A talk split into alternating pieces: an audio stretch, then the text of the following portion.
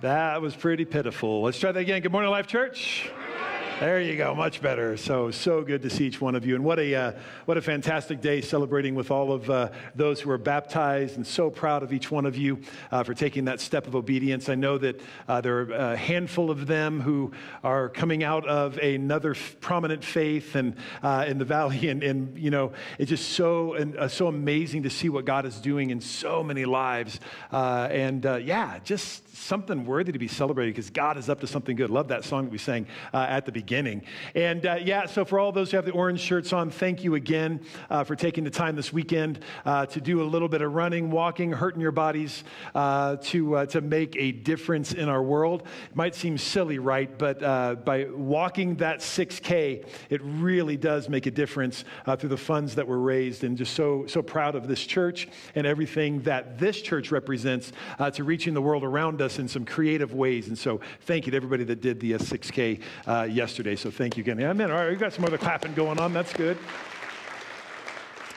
So today is the day of Pentecost. And I don't know if you know that or not, but in the church calendar, uh, 50 days after Easter is the day that we celebrate uh, Pentecost. And uh, Penta means five, and cost is like what you pay for. I'm not real sure what cost is, but Pentecost is the day that we celebrate uh, really the birth of the church.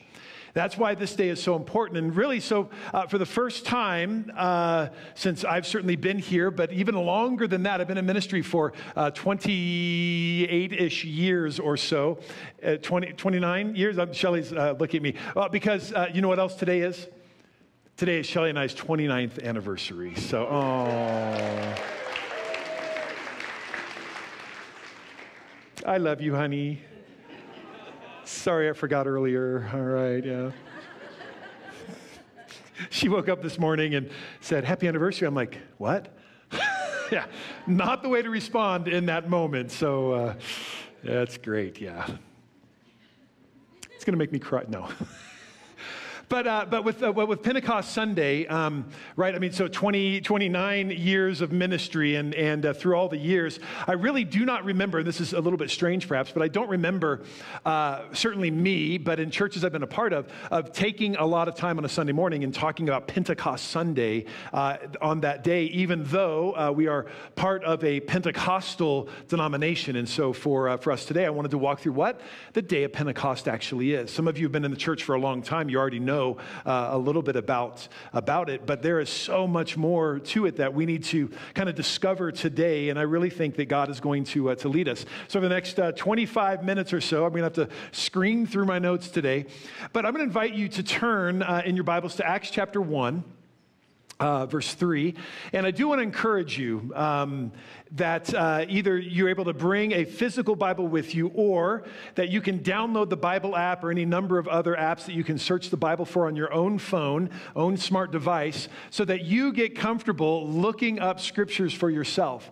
You need to get to a point where it's not just on Sunday morning that you open up those apps, right? That it's something that you're comfortable with throughout the week uh, and uh, reading your Bibles, letting it be a part of your life. As we found out last week, right, that holiness that we're to live in uh, really is found through, uh, through through the truth that God reveals about himself in the Word. So I want to encourage you, make sure you do that, even though we will have it up here on the screens and also online as well. You'll see it. So Acts chapter 1, verse 3, uh, beginning there to the same apostles also after his suffering. So uh, we're picking up the story in the book of Acts, kind of mid sentence here.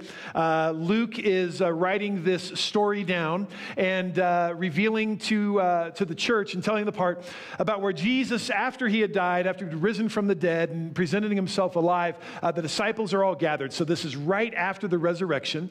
So to the same apostles also after his suffering, he presented himself alive with many convincing proofs he was seen by them over a 40 day period and spoke about matters concerning the kingdom of God.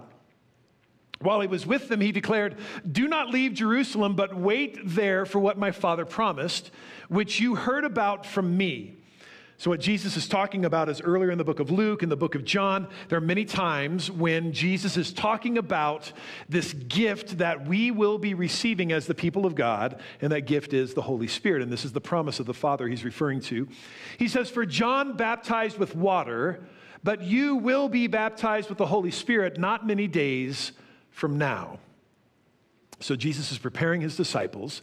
It's a pretty incredible uh, moment for the disciples to go, oh, this is good. Jesus, what does it look like? What's going to happen? How are we going to respond? What's going to go on here? Because you're going to baptize us with the power of the Holy Spirit.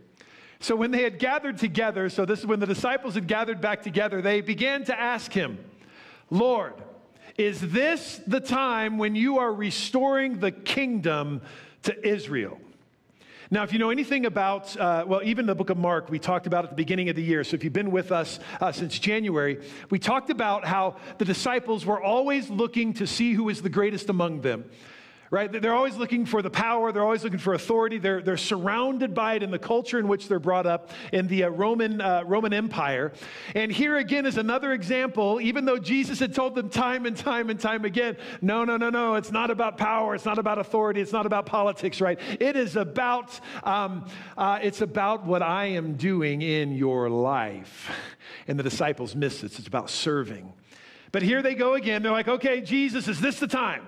Right? You have risen from the dead. We've seen you walk through walls. So this is it, Jesus. Now is the time that the kingdom of God is rising. They were focused on this idea of power and authority because it's what they'd seen around them. The culture and society in which they lived celebrated this, this power. And so they're like, okay, we're oppressed. We're in a position where we're not the ones who are in political ascendancy, so we need the kingdom of God to come now. And so our eyes are on that kingdom of God, Jesus, where you are going to come and rule and reign with an iron fist over everybody else. They were looking for something, though, that God wasn't focusing on. And uh, in our world today, right now, and uh, many of you, well, how many of you uh, grew up in church in the 80s? Anybody remember the 80s? I know that was a, a, a, fur piece ago. Raise your hand real good and proudly because you're old just like me. All right, that's good. All right, so grew up in a season, right, of the church when the end times was pretty much uh, one of the only focuses uh, in the church during that season. And that's probably oversimplifying it a little bit. Other things were talked about, but there was this passion for the end times. Right? And I remember uh, growing up, the book, uh, 88 Reasons Why Jesus is going to Return in 1988. Gorbachev is the Antichrist and all these other things going on. Then that didn't happen. Jesus didn't return, or if, if he did, everybody missed it. And uh, so then they wrote another book, 89 Reasons Why Jesus is Coming in 89, and you know, whatever. and so throughout, so I apologize for coughing into the microphone. Um, but you know, throughout history, it's, it's like this idea I've got to look at and find out the moment when Jesus is returning. And this is the heart that the disciples have. Jesus, this is it, right? This is the time when this kingdom is going to be revealed and we get to reign in power and authority and rule over all of those who've hurt us. Their attention was being pulled to their expectations. While there's nothing wrong with uh, asking the question about the end times and, and uh, trying to figure things out, but this, this focus that was upon it was not the focus that God Himself was wanting to have. Because really, His challenge was this isn't the kingdom, right? There's, there's a new kingdom that's rising. So Jesus had another focus for them. This whole idea of, of looking up only, uh, right, can get us into trouble. Heard recently of a story of a guy by the name of Thales of Miletus. How's that for a good name? This is all the way back in 546 BC, okay, so a long time ago. But Thales of Miletus, he was uh, the first Greek astronomer. He was considered by many at the time of one of the seven wise sages of ancient Greek. One of the seven. Okay, you know, millions of people lived during that time, but he was one of seven wise sages. And I had to laugh uh, when I read the story about his ultimate demise. Okay, I'm not. Not laughing at death, but I'm laughing at the circumstances uh, kind of surrounding, uh, surrounding this. So he's, remember, he's the father of Greek astronomy. His eyes are always looking up. So it says, and he, this is uh, written in the, the, the, record of his uh, passing, says, and he, looking toward heaven, alleging that he was carefully examining uh, celestial objects, he fell into a well and died. A certain maid by the name Thrata remarked of him derisively that while intent on beholding things in heaven, he did not know what was at his feet. And I wonder if that's a good word for us today. That we need to keep our eyes on what's immediately around us. Now, right, there's nothing wrong with longing for, right? I've got a longing for the kingdom of God to come in power and authority and reign and Jesus' return and the rapture and the, the resurrection. Okay, I want to see all those things happen. But I wonder if, by putting all the focus there, that we miss the focus on what's right in front of us right now. Because look at what Jesus focuses on. It's not the power of the political, it's not on a kingdom that will come later. He doesn't deny the fact that the kingdom is going to come, but he, it's not necessarily a focus on a kingdom that will come later, but it's the beginning of a new kind of kingdom. This new kingdom would be born very, very differently. Most kingdoms have to uh, usurp other kingdoms, and it's usually done by violence and force. One kingdom's in a place, and so you overthrow that physical kingdom through military might and through undermining whatever you've got to do. They're born to oppress and deny people, power rising, the powerless are under. And I actually think Jesus might have been a bit exasperated by his disciples, going, Guys, I have told you how many times, get your eyes off of this and onto the needs around you. So, the slight rebuke from Jesus change your focus. He embraces the future nature of a kingdom that they're looking for. It's the timing that he was correcting, right? He's, he's like, it's, it, you know, as we're going to find out in just a moment, it's the timing that he's correcting. But the focus on the future misses the present responsibility that we have. Uh, years ago, uh, my wife and I took a trip with uh, the staff that we were a part of in uh, Minneapolis, Minnesota, Emmanuel Christian Center. And uh, we took a trip down to Argentina. And, and it was during a season of, of revivals and really great outpourings and really a beautiful time to be down there. And great celebrations. We were in church for hours and hours and hours each and every day. And on the times we had breaks, we'd be walking around, walking around Buenos Aires. And on those times, I was, we were walking around around there, now remember, you know, I'm a, I'm a good American. And as I'm walking around, my, my head is held high. And I am, you know, just, you know, I've got that sense of like, you know, of, of dignity, whatever it is, I'm a good American.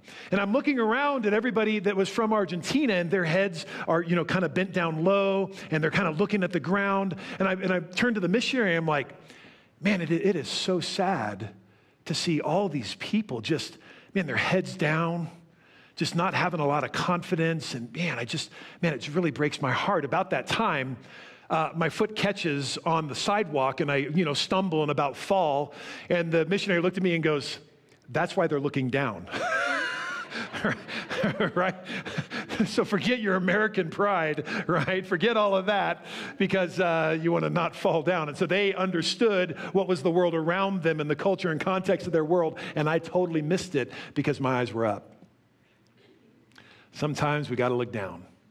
Sometimes we got to look at the world around us and recognize God's called us here now to make a huge difference. Acts chapter 1, verse 3, again, or a little bit further on, it says, He told them, uh, to, the, to the disciples, uh, You are not permitted to know the times or periods that the Father has set by His own authority. So, in other words, guys, don't worry about this timing. Don't, don't, don't be so focused on this. I've got something else for you. And this is what He says. But you will receive power when the Holy Spirit has come upon you. And you will be my witnesses in Jerusalem, in all Judea and Samaria, and to the farthest parts of the earth. There was a purpose that Jesus did not want his disciples to miss. And he doesn't want us to miss what Pentecost is all about because it's super easy as we start talking about Pentecost and being Pentecostal ourselves and believing in the infilling of the Spirit to miss the point that Jesus was making on this day. So Jesus reveals the heart of the Father that is now going to be expressed very differently because uh, the disciples early on they, they saw jesus live this life of really an infilled spirit empowered life right before them all the time because they saw jesus reaching the down and out they saw Jesus accepting and welcoming those who didn't have it all together. Jesus was having dinners uh, with the, uh, the tax collectors and the sinners, right? Jesus was, was all about this new kingdom through the power of the Holy Spirit being revealed, and the disciples would miss that. And so, what we see here, what Jesus is saying, is kind of mapped out like this The Holy Spirit empowers us or fills us with his power so that we can be witnesses to the world. Right? This is what Pentecost is all about. Is that we would be filled by the power of the Holy Spirit to be witnesses to this world around us. It's not that we would be filled with the Spirit and have power in order to lord it over other people and say, look, we've got it right, and you don't. It's not that we're to be filled with the Holy Spirit and power and, uh, and then, then, then use that in order to learn a whole lot and to just study, study, study. It's not that we are filled with the Holy Spirit and power so that we can work miracles. So we're filled with the Holy Spirit and His power so that we can be witnesses to the world. That's it. That's the bottom line of Pentecost. It's not about us, it's about everybody else. and so, this is what Jesus is revealing to the disciples. And for 10 days, the disciples wait in an upper room. Crazy thing is, they didn't really know what they were waiting for. Right? Jesus said, You will be, you know, the, the Holy Spirit, the promise of the Father will come upon you, but they didn't know what that looks like. They had no clue what, what was going to happen in that moment, and yet they trusted Jesus, that what Jesus said was true. And so they said, All right, we're going to do what Jesus told us to do, and we're going to wait upstairs in this room for 10 days says in Acts chapter 1, verse 13, where they had entered Jerusalem, this is right after the conversation Jesus has with them. They went to the upstairs room where they were staying. Then there's a list of people uh, in the Bible. You can look it up. In the Bible, a whole list of people that were there. It says, All these continued together in prayer with one mind, together with the women, along with Mary, the mother of Jesus, and his brothers. So, gathered in this room, we find out a little bit later, there's about 120 people who are up there for 10 days. And during those 10 days, they are praying, praying, praying, praying, praying. Folks, we want to see God move in our lives. We pray. Right, the series we're talking about right now, Teach Us to Pray, even though this message is not necessarily directly tied into that, but the heart of it is the same that we need to be a people of prayer if we're going to see God move within our culture and our society. We have to be. 10 days later, the waiting is over. And this prayer that shook the world is just now being answered. So, Acts chapter 2, verses 1 through 11. Now, when the day of Pentecost had come, they were all together in one place. Suddenly, a sound like a violent blowing came from heaven and filled the entire house where they were sitting. And tongues spreading out like a fire appeared to them and came to rest on each one of them. Right? So, in this moment, something dramatic, miraculous is happening in this room where they are all, uh, all sitting, and somebody had to be looking in order to be able to describe this. So, somebody's eyes were open during prayer. It's okay, by the way, to have your eyes open in prayer. It's totally fine, right? Because otherwise we wouldn't know. We would just hear the wind and wouldn't know that tongues of fire are coming to rest down on these people. And, uh, but so here comes this moment. They prayed for 10 days. And then now, what they recognize as the Holy Spirit is now being poured out on them. This rushing wind, these tongues of fire separate and, and, are suspended apparently over each one of them must have been an incredible sight. And it says, all of them were filled with the Holy Spirit. And they began to speak in other languages. Some of your versions would say, began to speak in other tongues as the Spirit enabled them. Now, there were devout Jews from every nation under heaven residing in Jerusalem.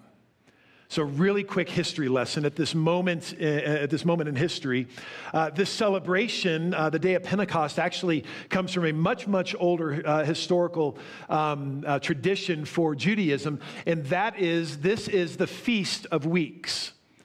This is 50 days after the Passover. There's a planting harvest that happened, and 50 days later, there would be a harvest. So, so this day that they would celebrate, which was uh, called one of the big three. So, three times a year, uh, the, uh, the people of Israel were to return to Jerusalem in order to worship, in order to present their sacrifices, their offerings uh, there at the temple. And so that's why there are people from all over the world there in that moment when the Holy Spirit comes.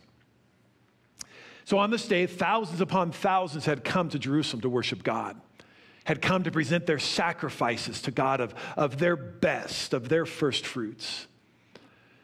And something happened that no one was looking for. The Holy Spirit had come on that day. And remember this Holy Spirit, power, witness, world? Right? This is the whole thing. God had brought the world to the doorstep of the temple of Jerusalem, and God said, I'm going to make the most of this opportunity. Kind of like Noah's Ark.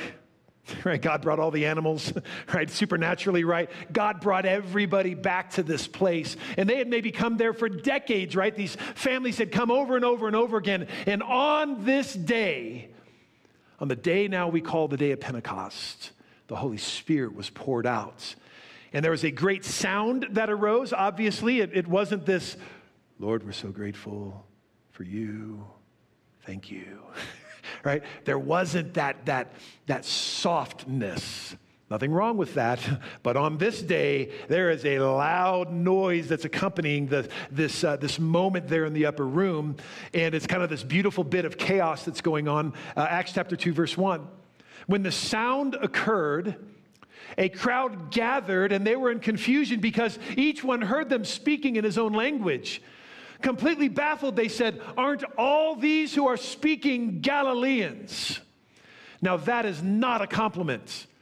If uh, the, the people in the New Testament, they would have recognized uh, that, you know, aren't they all Galileans? That is a slam on Galile- Galileans were the uneducated.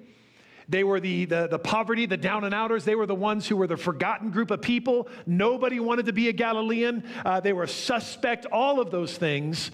And so here's all these people from all over the world, all over the known world at the time, and what they hear coming out of the mouths of these Galileans is praises to God in their own language. It was absolutely stunning to them. And so, how is it that each one of us hears them in our own native language? And it gives this great list. And you can throw up, I've got a map here of, of uh, where everybody is coming from at this point. Uh, Pontus, uh, the province of Asia, I'm sorry, uh, Parthians, Medes, Elamites, the residents of Mesopotamia, Judea, uh, Judea, Cappadocia, Pontus, province of Asia, Phrygia and Pamphylia, Egypt, parts of Libya near Cyrene, visitors from, uh, from Rome, both Jews and proselytes, Cretans and Arabs. We hear them speaking in our own languages about the great deeds that God has done. This is from all over the known world. All of those people are there. And I think God has it for one purpose. The Holy Spirit will fill you with power to be witnesses to the ends of the world. This is the purpose of Pentecost. Remember, it's not about us. I'm going to invite the worship team to uh, go ahead and come on, uh, come on back up. After this moment, when uh, all these people are there hearing these praises, Peter gets up, gives an incredible message. And on that day, over 3,000 people are added to the church. Three, could you imagine? 3,000 people added to the church on that day. the great thing is, with this map, every one of them goes back to the place where they were from.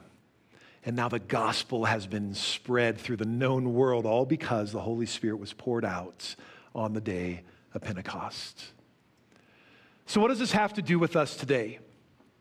We are a Pentecostal church, right? We believe in the present activity of the Holy Spirit among us. We believe that the Spirit of God is active today, just like He was in the book of Acts, chapter 2, right? The book of Acts, chapter 3, the book of Acts, chapter 4, 5, all the way up, right? We believe that the Spirit of God is among us working miracles, transforming hearts and lives, because we can't do this on our own. We can't drum up enough spiritual strength and discipline in our life to be made right with God. That takes the activity of the Holy Spirit among us.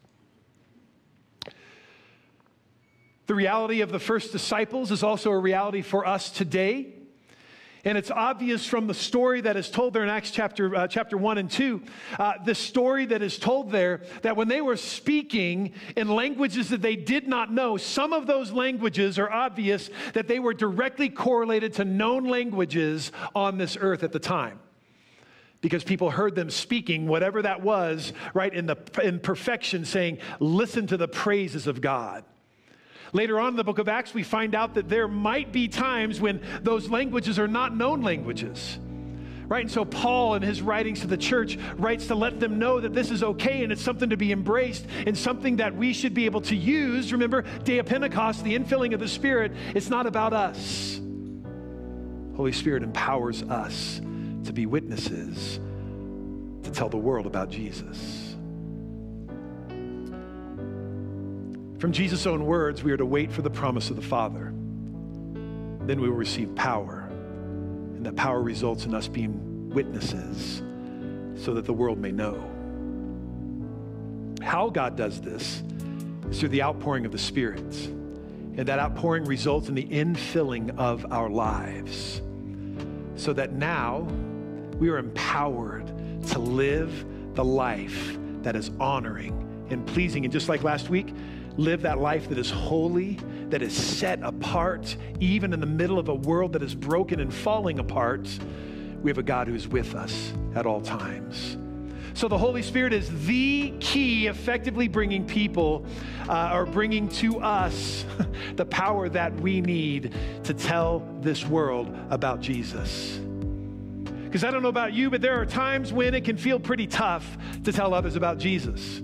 There are times it might feel a little bit awkward, but in those moments we say, No, no, no, no, no, no. I am filled with the Spirit of God Almighty. And in those moments, I know that He has empowered me to be able to tell the story of transformation that I know that has happened in my own life. We saw it in the baptisms just a little bit ago, these lives that are transformed. And this is the story that we tell. And the Spirit of God empowers us to be able to do that. And I love it that we're empowered because this is our responsibility, church. Right? God has invited us to partner with Him to be able to tell the good news of Jesus Christ. He's not the one that's going to do it, He's going to use us. And so He empowers us through His Spirit to be able to do it. I'm going to invite you to stand to your feet here as we close out.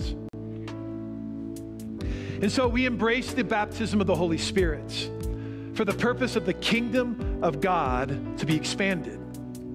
This is why the day of Pentecost happens. We embrace the expression of the Spirit of God seen in the New Testament. Tongues can be a part of our lives as we live for Jesus Christ, right? Sometimes we, we can uh, kind of say, think to ourselves, okay, God, what does this mean? How does all this work together? But remember, the purpose of all of this man, I'm going to keep beating this drum and I will always be beating this drum. The purpose of all of this is that we're empowered to be his witnesses to the world around us. In Luke chapter 11, the disciples are asking questions about prayer. And he says, uh, says to them, he says, if you then, although you are evil, know how to give good gifts to your children. In other words, uh, we're going to give good things to our kids, right? We're not going to uh, not going to shrink back from that responsibility. He says, how much more will the heavenly Father give you, or give the Holy Spirit to those who ask Him? So we're in a position today to say, Father, we need the Holy Spirit in our life. There are areas of our life where we are not empowered to live for you. And so, God, help us to be empowered so that that can result in us sharing the good news that we've already participated in to this world around us. I'm going to invite you to bow your heads and close your eyes. You're here this morning and you would say, uh, Pastor, I'm in a position where, uh, man, there are areas of my life that have been disempowered by the decisions I've made, by the things that I've allowed into my life, that I am not living the empowered, filled life of the, uh, of the Holy Spirit. And you would say, I need that. because there are people in my life that need to know Jesus. And right now, I know I'm the only one who might even be able to come close to that, but I'm not ready to tell the world about Jesus. I'm not ready to tell my parents. I'm not ready to tell my spouse. I'm not ready to tell a coworker because I'm not empowered by the Spirit because of these things in my life. If that's you today and you would say, Pastor, I just want to be empowered by the Spirit, remember, uh, God will not deny this request. He says He will give the Holy Spirit to those who ask. If you're in that position, can you just lift your hand and say, I just need the Holy Spirit empowering in my life? Thank you. Thank you. Keep your hands raised for just a moment. Thank you. Thank you. Father God, you see every one of these hands that are raised. Lord, I thank you that you uh, will not deny this request, that your, your word says that, uh, that, Lord, you will give the Holy Spirit to those who ask. And God, every one of these hands, Lord, represent uh, these lives that are saying, Holy Spirit, we desperately need you. We desperately need you. And so, Father, I ask that you would pour out your Spirit upon us. Lord, that that great outpouring would be something that we experience today because, God, we need that empowerment to be able to live the Christian life in this world around us because you have called us to be witnesses to the world. And so, Father, we ask in Jesus' name that you would pour out your Spirit upon us. Lord, let the great outpouring be in our lives, Lord. Let's sing and worship together again.